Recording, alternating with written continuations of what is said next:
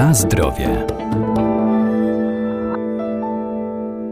Co kryje w sobie żywność, którą kupujemy? Możemy to sprawdzić na etykietach, a warto je czytać. Tam muszą być zawarte wszelkie informacje, m.in. o rodzaju hodowli, czy też składnikach, jakie zostały użyte w procesie technologicznym, np. wędlin i mięsa, oraz o metodzie uprawy czy pochodzeniu owoców i warzyw.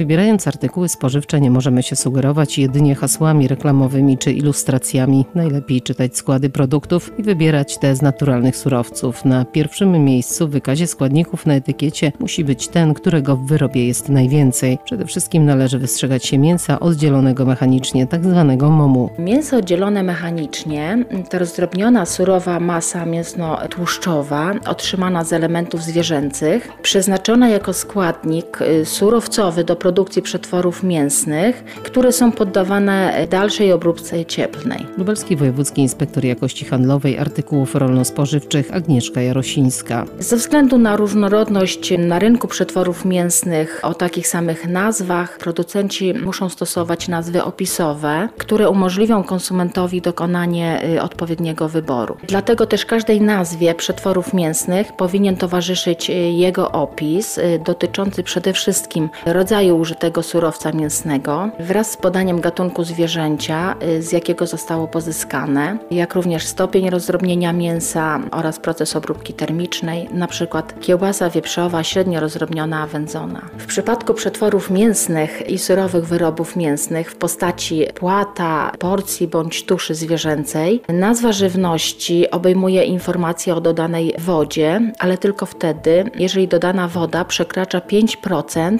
wagi gotowego produktu. W tym przypadku informacja o dodanej wodzie powinna znaleźć się zarówno w nazwie produktu, jak i w wykazie składników. Świeże mięso natomiast nie może zawierać żadnych dodatków ani substancji dodatkowych i nie może być poddane żadnym procesom technologicznym, jedynie chłodzeniu i mrożeniu. Może być również pakowane próżniowo lub w atmosferze ochronnej. I na etykiecie mięsa świeżego musi być dodatkowo wyszczególniony kraj chowu i kraj uboju Dodatkowo e, powinny być podane warunki przechowywania, gdzie w przypadku wyrobów pakowanych w atmosferze ochronnej lub próżniowo producent y, powinien wskazać szczegółowo w jakich warunkach i jak długo dany wyrób powinien być przechowywany.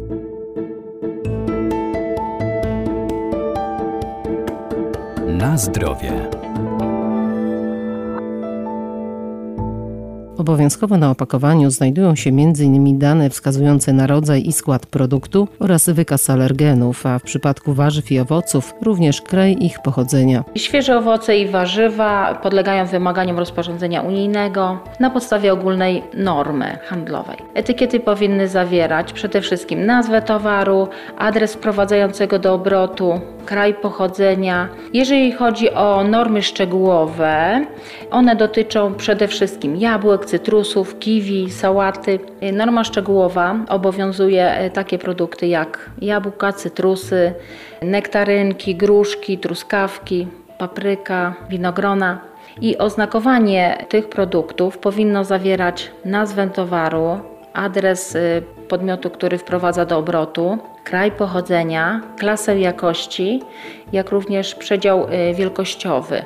A dla niektórych y, asortymentów, takich jak na przykład jabłek, podaje się również odmianę, a dla pomidorów podaje się również ich typ. W przypadku ziemniaków oferowanych do sprzedaży luzem, w pomieszczeniu sprzedaży na wywieszce muszą e, znajdować się informacje dotyczące e, nazwy towaru, adresu podmiotu, który wprowadza dany towar do obrotu i jak również e, przede wszystkim powinien być podany kraj pochodzenia wraz z wizerunkiem flagi państwa pochodzenia. Na etykiecie ziemniaków opakowanych dodatkowo powinny znaleźć się takie informacje jak warunki przechowywania, masa netto, jak również numer rejestracyjny podmiotu przyznany przez Państwową Inspekcję Ochrony Roślin i Nasiennictwa. Jeżeli ziemniaki pochodzą z krajów trzecich, to znaczy y, spoza krajów Unii, na wywieszce powinna być zamieszczona flaga danego kraju.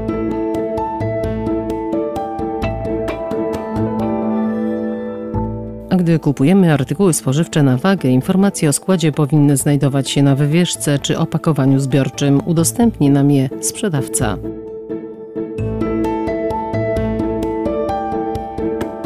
Na zdrowie.